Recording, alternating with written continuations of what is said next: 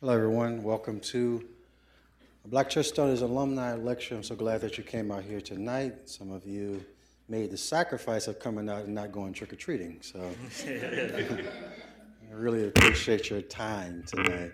So tonight is a wonderful opportunity to learn and to grow and to be in community together. And we are blessed to have an incredible scholar, a wonderful individual, Dr. Cleve Tinsley.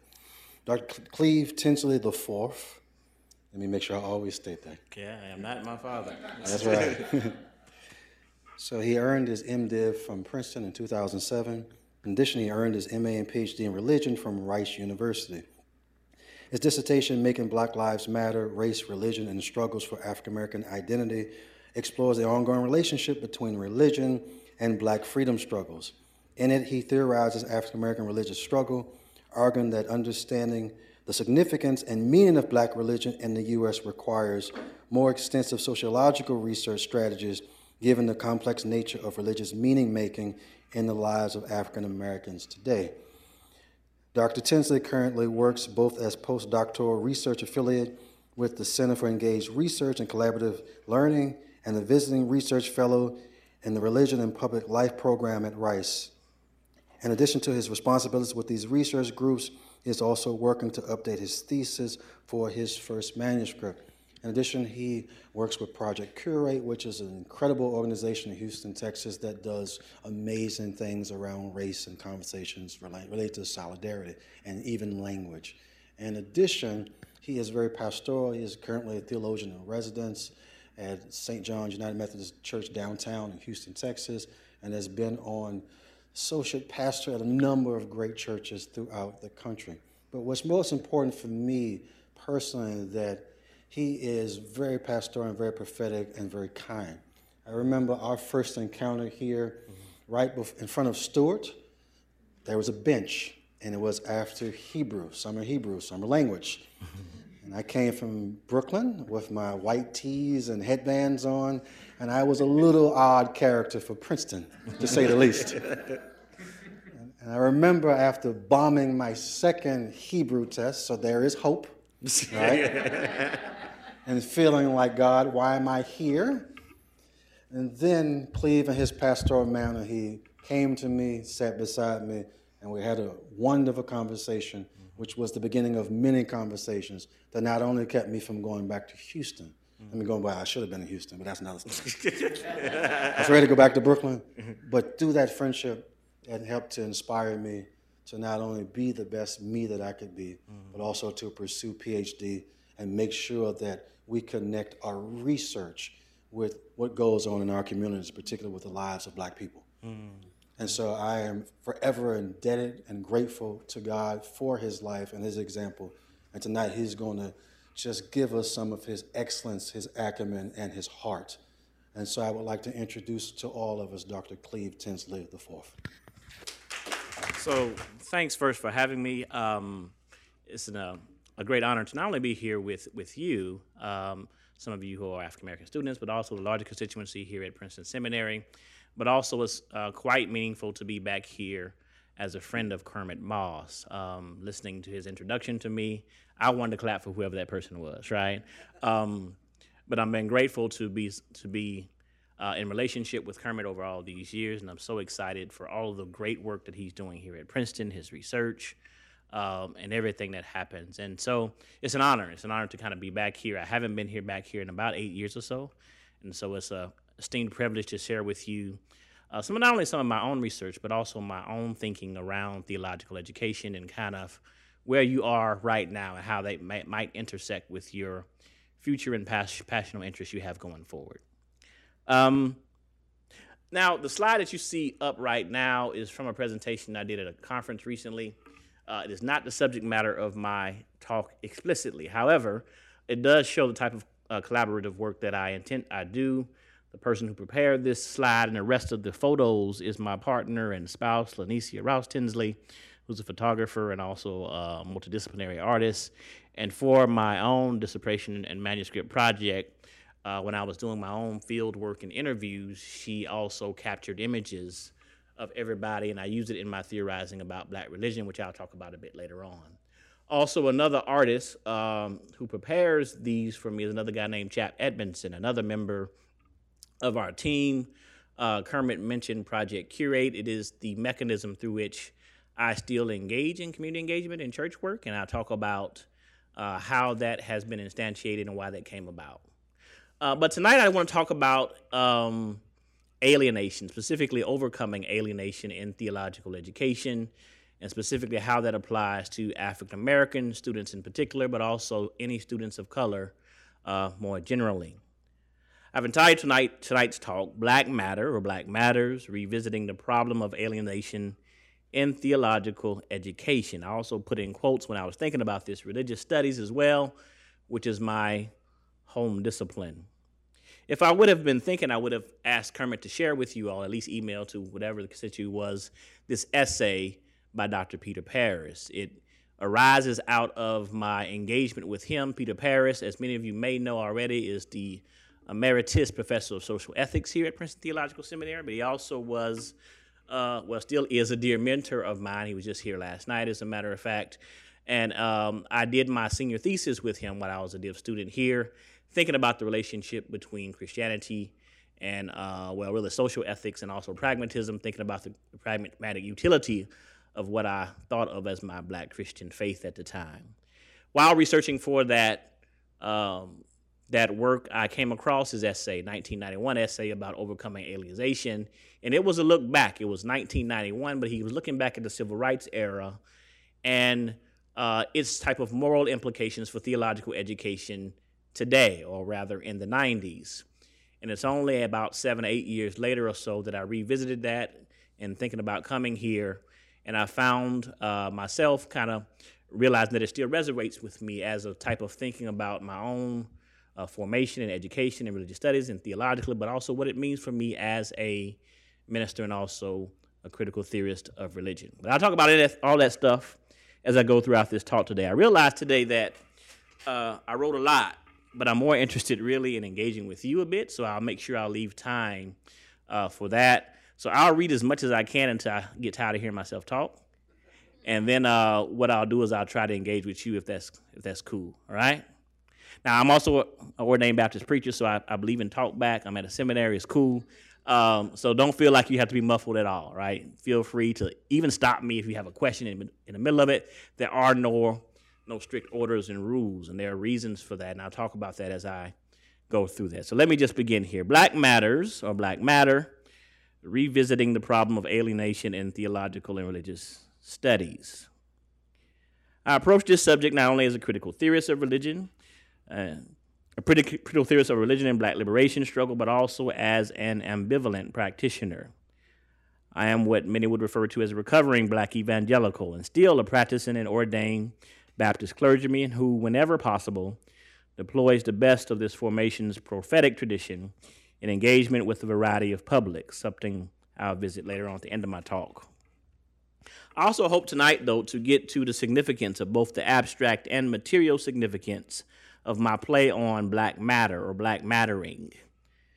It is both uh, critical and abstract and concrete ways. It not only marks I'll not only comment in my former remarks, but I hope through further discussion I'll talk about its relationship to thinking about embodiment or incarnation as uh, we come to think of it here in theological studies. As I mentioned, the thoughts I share tonight result from my reading, or really a rereading, of Paris's 1991 essay, Overcoming Alienation in Theological Education. Please follow this talk up by reading that essay. Uh, it was first published in an edited volume, Shifting Boundaries contextual approaches to the structure of theological education. In this essay, Paris argues that, the need, that there is a need to address the disaffection with predominantly white seminaries and divinity schools by students of color in general and of African American students in particular, especially when it comes to their curricula and the training. These institutions should work harder, Paris contends, to cultivate an ap- academic ethos in which there is, quote, a heightened sensitivity and genuine responsiveness to the concerns of historically oppressed peoples, close quote. In the end, Paris makes a compelling argument about how we need to rethink the structure of theological, Af- theological education for African Americans. We need to employ a more expansive approach that not only facilitates bringing African American, African and African American studies to the center of our curricula, for instance. But we also need a wider critical engagement or wider discourses in the humanities and social sciences. In short, Paris suggests that there needs to be a more conservative effort to push to establish a relationship between the seminary and the university, metaphorically speaking.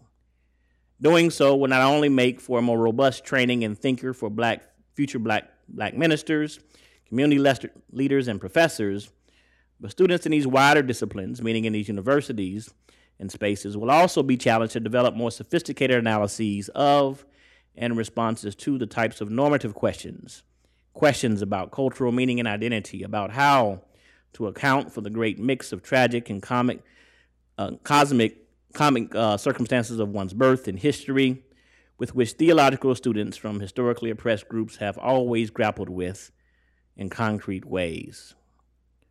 Undergirding what Paris puts forth in this essay about a new dialogical paradigm between the university and seminary are virtues of justice, of peace, and of an appreciation for the integrity of human difference, or as he terms it, the integrity of God's creation. All values following from what, are the, what were the central concerns what Paris says was the World Council of Churches. Tonight, I'll adjust these core values in what I'll present and focus on issues, yes, still of justice, of solidarity, but I also want to add an element of creativity or innovation as a guiding principle.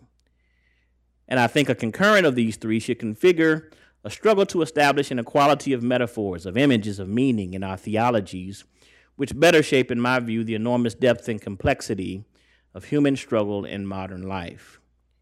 It will not only take basic commitments to love and justice and solidarity, but again to innovation, I argue. If the future of theological education is to provide a more holistic vision for enacting the types of expansive and dynamic love which the divine commends for us. I'll extend Paris's dialogical model of theological education to a triangular one, while also suggesting that our churches too must also seek to reform its approaches in community engagement in order to receive the types of transformative leaders that will be trained by this new triangular method of education.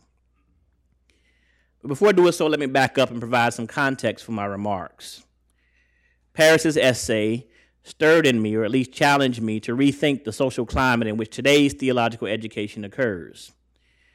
My own community engagement and my own scholarship has emerged in today's climate, and Paris's analysis still resonates. Questions still abound.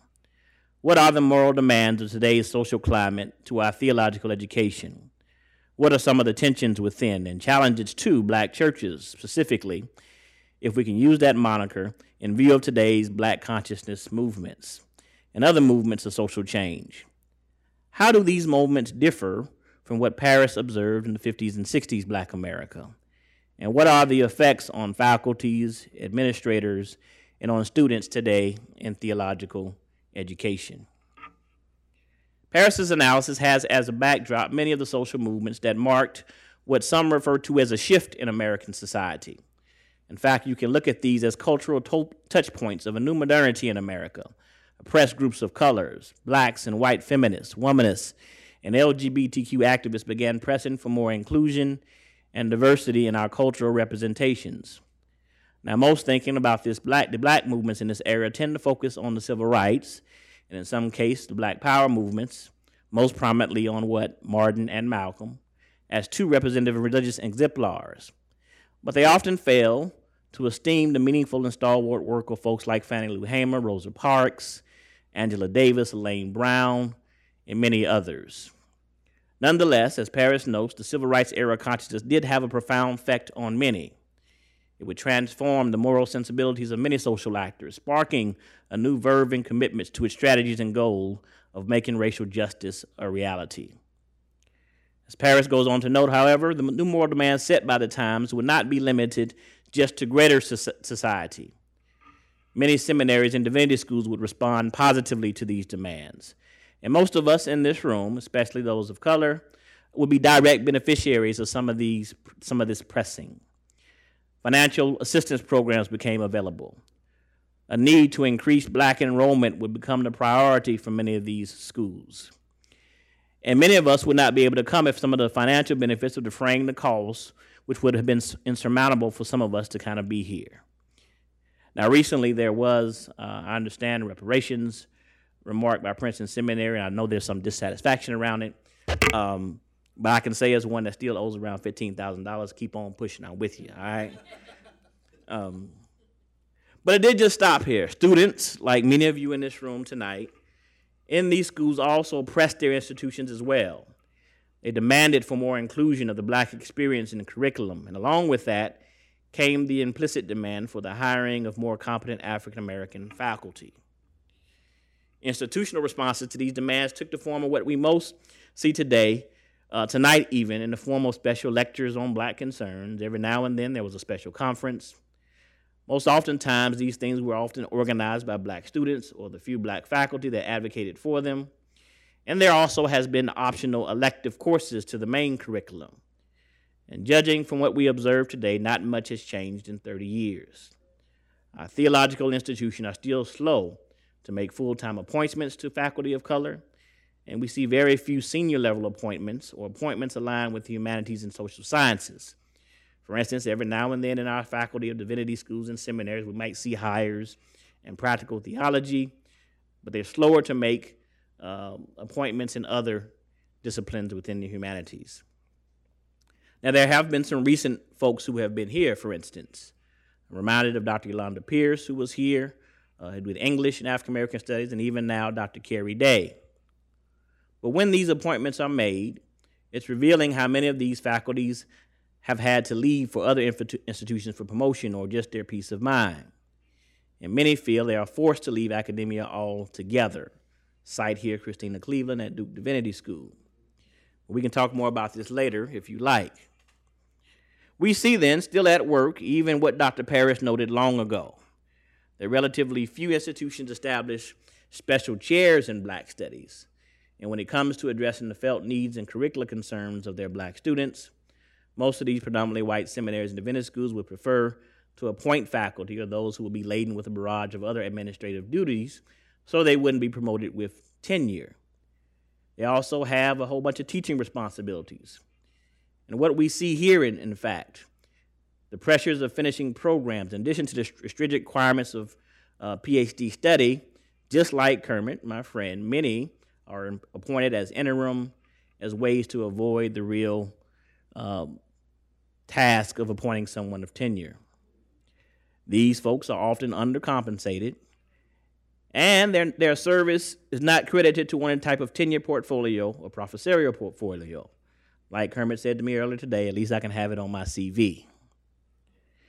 And so, what Paris ascertained long ago still rings true today upon careful scrutiny.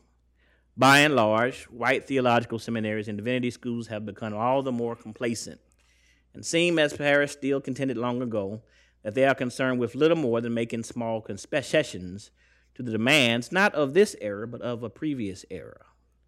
Still, we've not seen widespread change in the curricula, and even at schools that do have established curricula in black church studies, like Duke and like here, it doesn't appear that our senior faculty has the most robust support when it comes to making these lasting impacts. The moral influence of what we refer tonight as the civil rights era of black freedom struggle would also impact those of us in the classroom in other words worth, ways worth commenting on. As Paris highlighted, seminaries and divinity schools could not have predicted the emergence of a new emergent critical constructive scholarship of black and womanist theology. It was here that for the first time in the history of academia, African Americans would have a subject matter and a methodological perspective that was, quote, peculiarly their own and capable of vigorous academic defense, close quote, according to Paris. Now, it's still worth noting, as Paris did, that like all scholarship, theological scholarship can be subject still to the colonial ways of viewing knowledge. Both in its content and its method, it can often reproduce the virulent status quo groupthink of which we al- should always be wary. It's why critical exchange, say, between Cone's black liberation theology and Dolores Williams' womanist theology and Sisters in the Wilderness is needed. Cone himself admitted to certain blind spots, and Dolores Williams talks about and situates uh, black women's experiences of, of oppression within that framework Cone tried to outlay. This is not only so because this is a need for more obvious intersectional analysis in the black community, but also, as Cone admitted later, we all have these kind of blind spots. Though Cone's theology was innovated, first starting with Black Theology and Black Power in 1968, uh, his text, Black Theology of Liberation, is still subject to critique.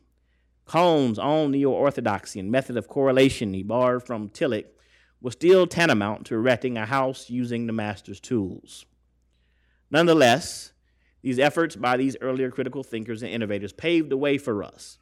They were a prophetic practice in scholarship, which critiqued and provided powerful moral challenges to the teaching and writing of their white colleagues.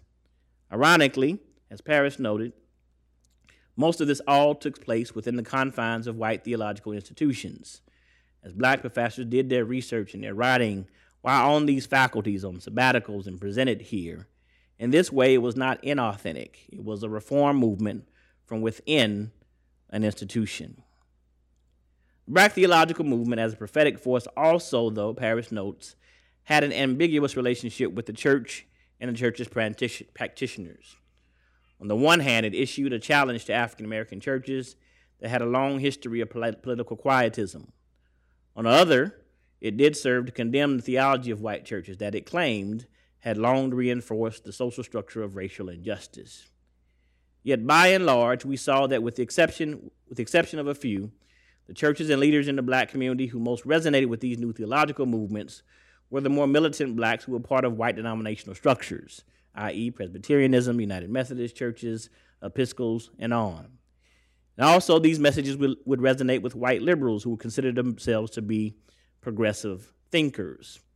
If we can remember, even King suggested that not many sided on his side. King was one of the fortunate few in the 50s who was able to have a liberal white theological education at Crozer Divinity Schools. And so, if we kind of recap Paris's main arguments here, there are three things at work that is worth our careful attention.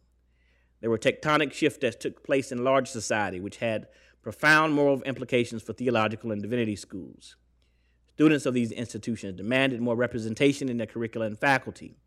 Faculty, responding to the times, began to innovate and produce new perspectives and knowledge productions in accord with the grievances of their communities. This great swell of momentum, prompted by the civil rights era black consciousness, pushed at least small concessions that we still observe in our context today. And many of us still strive to at least maintain the small progresses that we see. But there are still left questions for me when I read this essay. What are today's moral demands?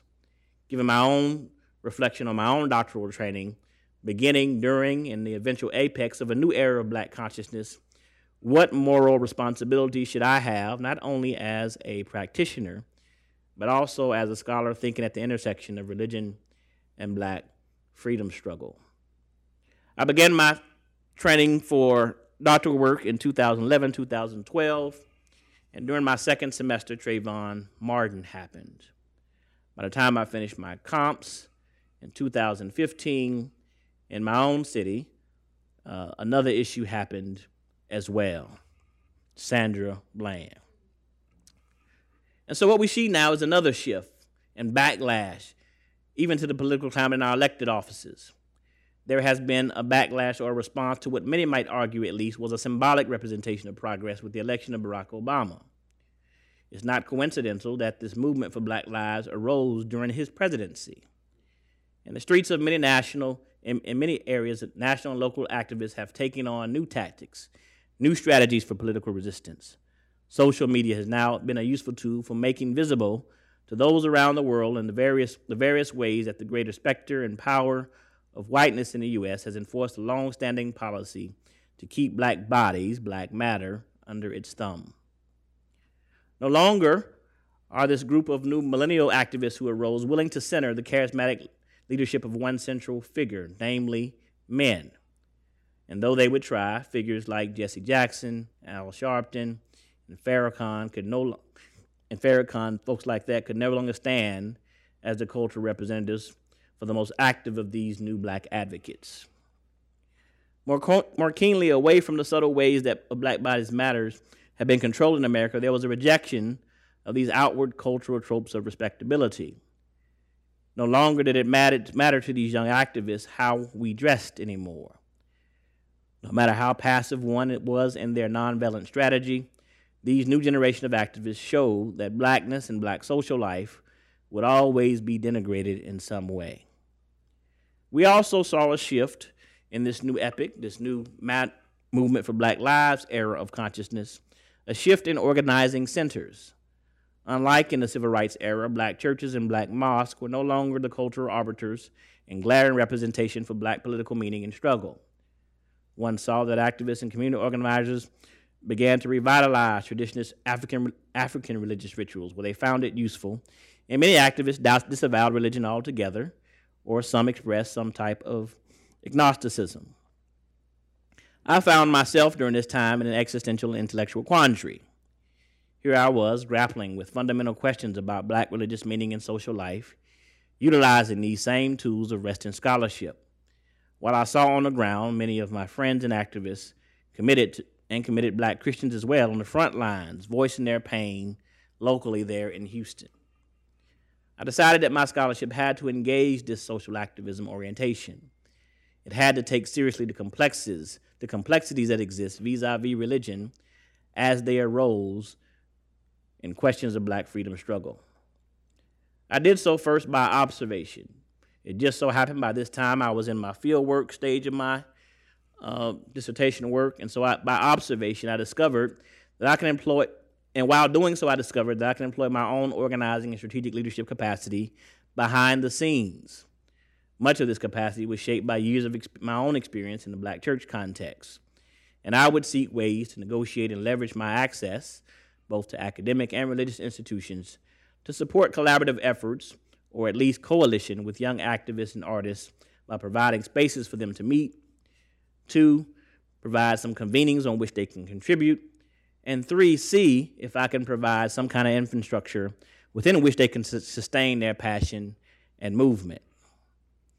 On college campuses and divinity schools across the country, however, we saw die-ins. We saw young students again demanding administrations, demanding that administrations reflect their black concerns in curricula and faculty hires.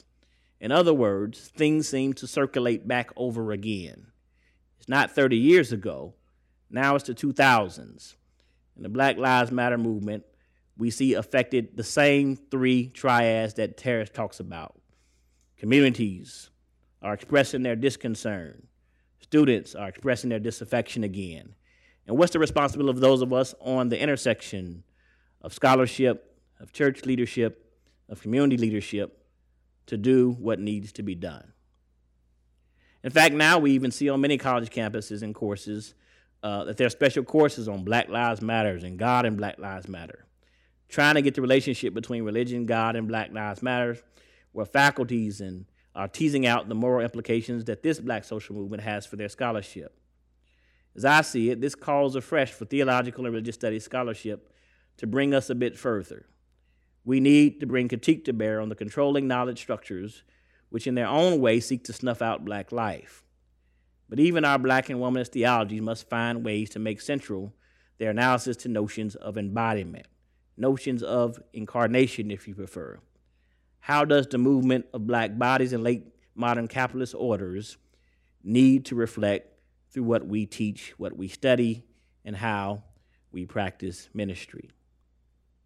Now, shout out here uh, due to other theorists, amazing scholars like Ebony Marshall Turman, who's now at Yale, who provided a, a, a brilliant study toward a womanist ethic of incarnation, talking about black bodies in the black church. Shout out as well to the, our own Dr. Keri Day, who provides an amazing black and womanist critique in, in regards to neoliberal capitalist orders right now. These texts need to be read by everyone in this room and not as just some addenda to the main systematic theology that you learn in your classrooms. Here, black mattering is not only a philosophical commitment and proposition, but a concrete enfleshment out of which our theorizing or our theological thinking becomes more precise.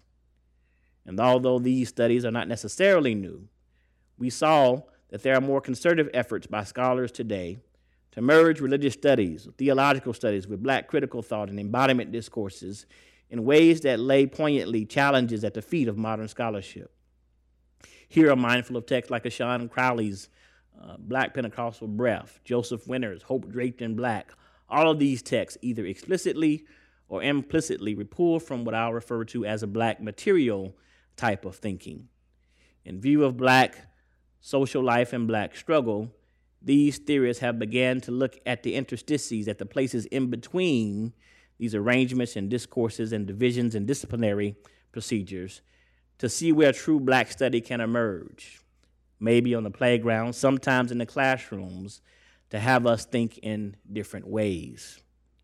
Here, English scholars have become important. Theorists like Saidiya Hartman, Fred Moten, Fred Wilkinson, Sylvia Wynter, thinking about Afro pessimism, folks thinking about mysticism and black flesh. All these perspectives need engagement, not just by scholars, but I would argue by practitioners as well.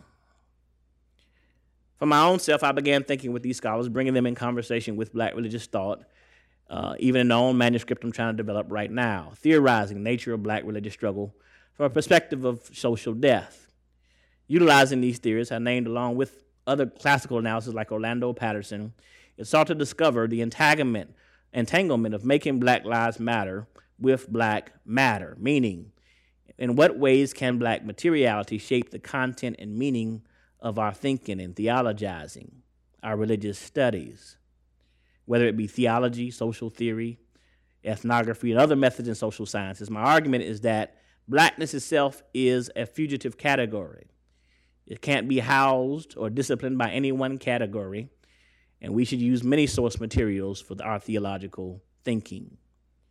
And as I ventured back into thinking about the implications for Black Lives Matter as a site of studies for theology and practice, in my own way, I began to think about Paris's stirring essay.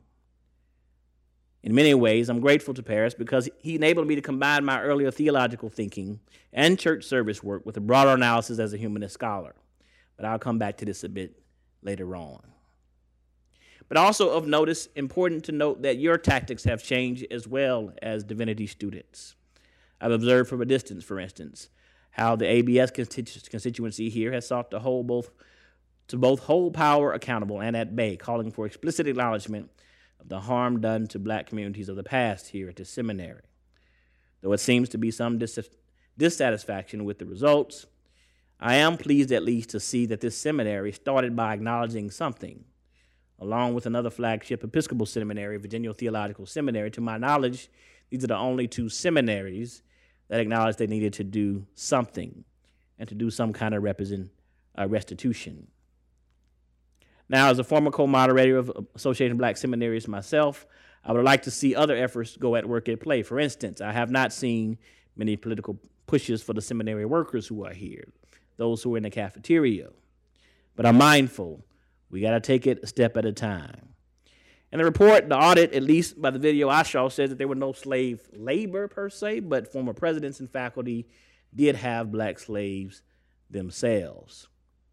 So, what if we were to start with the center of there? What if we did a reflection in our theological studies and our courses, starting from the fact that black bodies have not only not matter, but have been matter upon which all of our theological education has progressed? The struggle for students in our seminary divinity schools to overcome alienation then still continues, especially for African American students. Just like Paris diagnosed long ago, black studies, of which black and women's theological studies are a crucial part, have still been marginalized in the master curricula. I was grateful that I was able to experience, while at my time here, a different kind of dialogical model that Paris put forth. I was grateful for the opportunity to have to expand my exposure to courses over at the university. Shout out to Professor Blount, who was here at the time, Mark Taylor, who employed his own critical race studies and theories to his own theology. If it were not for him, I probably would not have been doing doctoral work myself, for it was through his second semester of systematic theology that I was first introduced to God of the oppressed. It was only after I left later that I realized many students of color at seminaries never experience firsthand accounts of our own types of literature. But my argument tonight, much like Paris's, was that we still must struggle in these settings to overcome our alienations through our own type of innovation. Our communities depend on it. Your future as leaders are entangled with this effort, and you must find forms of life in death dealing environments, which can especially be pernicious when cloaked in mystical types of God talk. You must push yourselves to be critical, utilizing the templates of the past to create newer paradigms for analyzing the incarnation and its implication for making your body matter wherever you are. In other words, at my time here, my friends, Kermit included, we made a pact to never just be passive members in any class we were. We pushed professors to deal with the implications that our bodies were in their space. And so, if a reading did not necessarily relate to our experience, we would meet with them, we would press them in the class to make sure they at least considered it. I'm mindful of the first essay that dropped here when I was a student I think it was God is Black, and many white students were upset with the ontological claim. And so many of our Presbyterian friends got upset at this. But it provided us a foray into understanding how scholarship itself shapes our ethical and moral concerns. Like perks like Paris and West and Moten and others have exclaimed, to truly uphold the ethic of inclusiveness and to esteem the integrity of God's of all of God's creation, black studies should not be peripheral to, but rather central within any theological curriculum. The most progressive professors you see across this country nowadays quickly look to powerful studies, as they should in Latin America, but we still fail to see a centering of black studies. No other peoples on this earth can teach you more about what it means to struggle for the basic human dignity and meaning than those of African descent. So, for African American students training for the future, we must insist where possible to find ways to augment whatever we consider to be classical theological education within our cantons, our canons. It can't just reside with scholars, but also in our communities as well. And so, like myself, many other scholars you may encounter from communities of difference are wrestling with pedagogies that are outside of the norm. What does it mean for us to teach, not just in PowerPoint or in lecture format, but what kind of study can emerge outside of the classroom? My argument to you tonight is that Paris deserves a rereading, not just from you, but you should maybe profess those in your precepts that they reread them as well. Because it's only in hindsight that I've come to discover and recognize the power of his dialogical proposal. My friends and I can tell you I didn't take many courses in practical theology while I was here. I was already an ordained Baptist minister, and so many of the theology of the church and the church mothers had given me what I thought I needed. But it was while I was here with the first time I ever read or heard of Audre Lorde, the first time I read Souls of Black Folk. Being an engineering major, I didn't come across these kinds of texts, and it would transform me. Paris at the time was running a joint program in African American Studies, I think, between the seminary and Princeton University. And I was fortunate at the time to have access to folks like Eddie Glaude and Cornel West, Melissa Harris Perry, a cadre of us who was here at the time that enabled me to stretch my curricula. Now, I didn't know what I was studying, but I signed up to study pragmatism. Studied Peirce and James and all these folks, and it didn't much make sense to me then, but it would inform my thinking a bit later on. I also would encounter other religious thinkers like Erasmus of Rotterdam. I would also engage with other folks as well. And what this did for me was have me to recognize and push that there is a deeper learning about religious struggle outside of what I typically got in theological studies. Yet I argue that we need not, need not only this dialogical model, this exchange between theological study and humanities and social sciences, but we need a triangular one that includes not only the seminary and the university, but a community of folk, a community of pastors, of activists, and artists, of business leaders, to form communities of care, if not communities of coalition. It is only in this complicated work of disrupting the status quo that we can produce, that is, imagine, dream, and write knowledge together. It's not just collaboration, but intimacy, entanglement, a different orientation to work beyond the walls that we have become used to. Paris makes a second point in this essay that's worth doing. He moves on to then compare um, the two types of theology and functions of the black church in the past. In my own thinking, I've thought to update this more. So let me go back to this ambiguous relationship a little bit. Why? Why is there a need to have struggle to overcome the story association? Paris next in his discussion um, talks about two modes in which these churches exist. On the one pole, the black church is always engaged in survivalist, assimilationist type of orientations. And on the other one, there have always been the politics of protests or liberation type of struggle. And in my own engagement at work, I think before we can move to think about coalition work or collaboration with those whom we, those whom we, we might share faith perspectives, it's helpful to reframe our understandings of these basic struggles.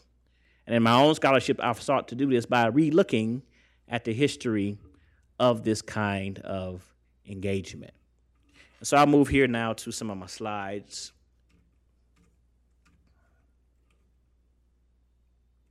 Part of my work uh, situates the situates black Protestants within a larger struggle for African American identity. I theorize, in short, that religious struggle, black religious struggle in this country, has always been tied up with representation, with cultural representation.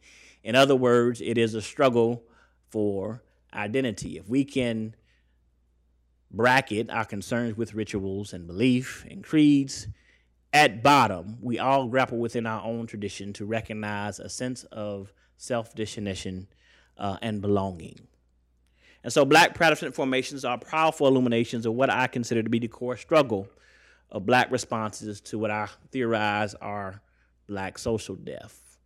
Again, I borrow this theory from a range of other folks. But in short, they are products of a shared modernity founded upon the sociological catastrophe, transatlantic slave trade, and its afterlife, and what I refer to as settler colonialism, this ongoing uh, depossession by powerful groups in our cities and urban areas today that affects not only black Americans, but other indigenous communities as well. Within this study, I situate black Protestants among other groups I compare. I compare them with black activists and artists, but I also compare them with black Greek life members using theories like Durkheim and others. We talk about civil religion and Berger. I talk about religion really being an eminently sociological thing. Again, in my project, I'm bracketing theological belief here I'm saying at bottom, what can we think about when we think about black religious struggle? But there are some historical facts we should not overlook. One, um, that 53% of all African Americans today identify as being black Protestant in some kind of way. Um, there are seven historically black Protestant denominations. Of course, there are the Methodists, uh, there are the Baptists, then there are the Pentecostals. Uh, we can talk about that later if you're interested but 40% of all black Protestants identify as Baptists. We can't negate the fact that this high type of affiliation is related to a type of enslavement and also building in this country. But what I found is that there have been standard narratives of homogeneity when it comes to looking at black Protestants, meaning, uh, in many ways, many of us consider black Protestants to be part of a larger fundamentalist type of movement. But you'll see within black churches that there are a range of folk struggling for meaning there. And the content of their beliefs may not be think what you've seen. For instance, we see now this great backlash going on around white evangelicalism and their pronouncements about women preachers and Beth Moore and all this stuff going on. But what you'll find is that black Protestants are a unique set of, of evangelicalism belief that needs to be teased out. So I do some of that work in my own work. But also, when thinking about Paris in my own analysis of social death and Afro Protestant life, I think about the struggle of black Protestants to really uh, acquire a type of life amidst this death.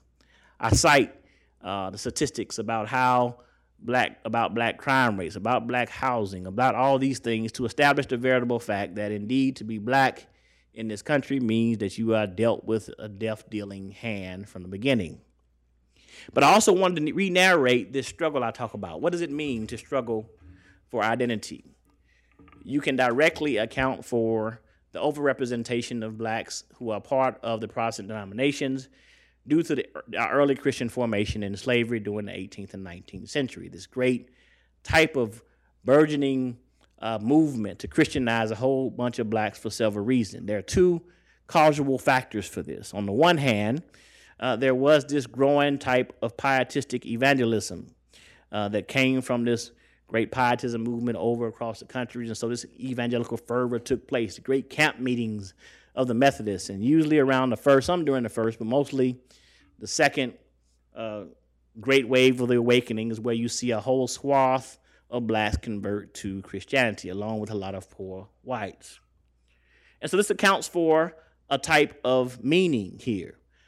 But this is just only one causal factor. Yes, there's a religious fervor of world, but you can't also disconnect this from the capitalistic interests of those who were in power in this country. And so many sociologists uh, have thought about this a while, but we see what Paris talks about in this tussle, this type of protest activity versus this type of survivalist kind of strand. And during slave religion, you've heard about it, right? There were these stealing away to have these different services away from the services of their master. But this was not the norm. Whenever black Christians typically were in these interracial congregations, historians like Boles, for instance, talk about, look, in the beginning, uh, there were plenty of interracial congregations. That is true because under slavery during the 18th century, we didn't have a choice but to worship with some of y'all, right? Um, but those were different kind of circumstances. And the, so those theorists who think about, historians who think about slave religion, are thinking about a different kind of expression that was a syncretistic type of form of religion. Yes, with African religion, but sometimes with different forms that were not Christian whatsoever. But they formed their own cultural type of ethos. And what they were trying to do was form a sense of identity, a sense of belonging within a larger society that had come to take this Christian banner. At the same time, when Puritan colonists were beginning to establish their own identity away from the mother Europe and the British, black folks would also appeal to this same strand. We are also struggling under the banner of God as well to establish our own sense of dignity and self self worth as well. You saw in the 1830s, for instance, no less than three famous rebellions, right? Nat Turner, uh, Denmark Vesey, all these folk began to read scripture for themselves and interpret it in other ways, but wanted to express something else. There was something within them that said, no, there's something not right with this existence. And we have our own Christianity that says there's something uh, should be different. Now, even during these own times, there was great independent black church movements happening. Some of them were started by whites who didn't want blacks to worship with them, so they funded many of these efforts, right? But also, you would see, I think, the first congregation in the 1700s, somewhere in Virginia, somewhere, that blacks established independent churches on their own. And what I'm arguing is that more so than just the content of belief, this was a cultural struggle for a type of meaning and identity uh, that was imposed upon them by a type of master narrative that said to be decent, to be human in this society mean to be Christian. We see some of these same tropes being used uh, today by folks in elective positions. Every election cycle, there is the belief in God thrown out, whether they believe or not. Because symbolically, this does something and has done something throughout this country. I move then from there, though, to talk about black formations, black Protestant formations, as a type of American social rebirth in this country. We saw it laudingly in the great efforts of Martin Luther King, who was able to do two things combine a liberal theological education with a civil religious rhetoric about belonging and about uh, the need to all citizens to be equally and press for these things. Paris compares these two survivalists and also protest efforts in his essay to say something else, to say that Listen, when we think about theology or black womanist and black liberation theology, these are type of prophetic movements, but they also relate to a type of prophetic activity that's always happened amongst black Christians. Black Christians have always pressed against the status quo. They've done so, however, within the meaning arrangements that they were given, right? So before, those of us who went on to seminary and started studying this stuff, we didn't know anything about James and all these other folk in Baldwin. All we knew what mama and them taught us to go to the church on the corner. All I knew is what Mother Duther used to lay her hands on me and say, Boy, you don't have much sense. But if you just stay with God, you might be all right. Right? These kind of tropes will continue to help us throughout.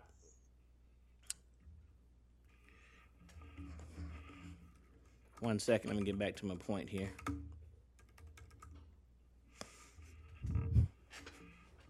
So, the two functions in theologies of churches today, how do they compare to the fast? They still are mostly survivalist and protest efforts in magic. Kermit mentioned my own association with St. John's United Methodist uh, in Houston, Texas.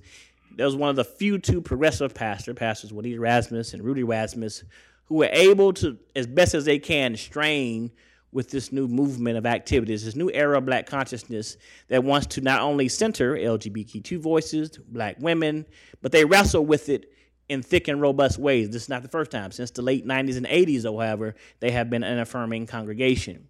We also see congregations in Chicago like Otis Moss Jr., other churches that are a part of the liberationist type struggle. But by and large, you also still see a lot of churches that are about survival and accommodation. What does it mean to provide people meaning amidst their oppressive circumstances? Here is where Paris talks about the dialogical model again. Let me see how we're doing on time. Oh, wow. Let me wrap this up quickly. Actually, let me just skip this point. So he, rec- he, he recommends a dialogical model, meaning U.S. seminary students should engage not only with the university as well to figure out ways to think about how to employ your training in your models of ministry when you leave this place. Training in law and politics, or training with other folk you may not feel comfortable going across the street or establishing these programs, but you also have a lot to teach them as well. No other persons think about normative questions about meaning and existence than you. And so you have a lot to offer these students in these other spaces as well. What I recommend is this triangular model, which I briefly mean by that is not only should the university and seminary combine, but we should make sure that our theological uh, training happens within the context of communities outside of our churches and our educational institution. What does it mean for me to develop and learn a language of how to speak to somebody who doesn't use the same type of metaphor as I use? So if I say praise the Lord, they look at me crazy. I'm like, what do you mean by that, right? How can we develop new vocabularies given this post postmodern moment? Here is where justice, solidarity, and innovation come together. In my own life, I tried to struggle this out, and this is where Project Curate emerged. Uh, I have another friend in the audience with us today, Reverend Dr. Matthew Russell, and he brought me back to theological thinking. Just like I was concerned about black freedom and religion, he was very much concerned about theology and the struggle for social justice. And through this, we began developing a unique paradigm where divinity school students, PhD students, artists, and activists come into another social space that we create where no one perspective is esteemed over the other. Communities are then forced to grapple with language while esteeming the difference of others. Like one of my other mentors says to me, difference should not be a problem we think we need to solve, but rather something that we should wrestle with so that we can appreciate that in our lives. Here is just about radical imagination here. What does it mean for you as theological students to not just think differently, but to force and press your way into strategies and methods of creating a ministry that can matter. For me, it's about black matters, yes, but it's also about black matter. My black body moving through space and times carries meaning that most theologians, theologians may not think of. And the challenge to each of you today is to also think of the ways that your body matters. If we look to Jesus as a divine figure, Jesus had a real body that comes with color implications, it comes with practical ministry struggles. And so I leave you today with thinking about that. How should we structure our theological education for the future? Thank you for your time.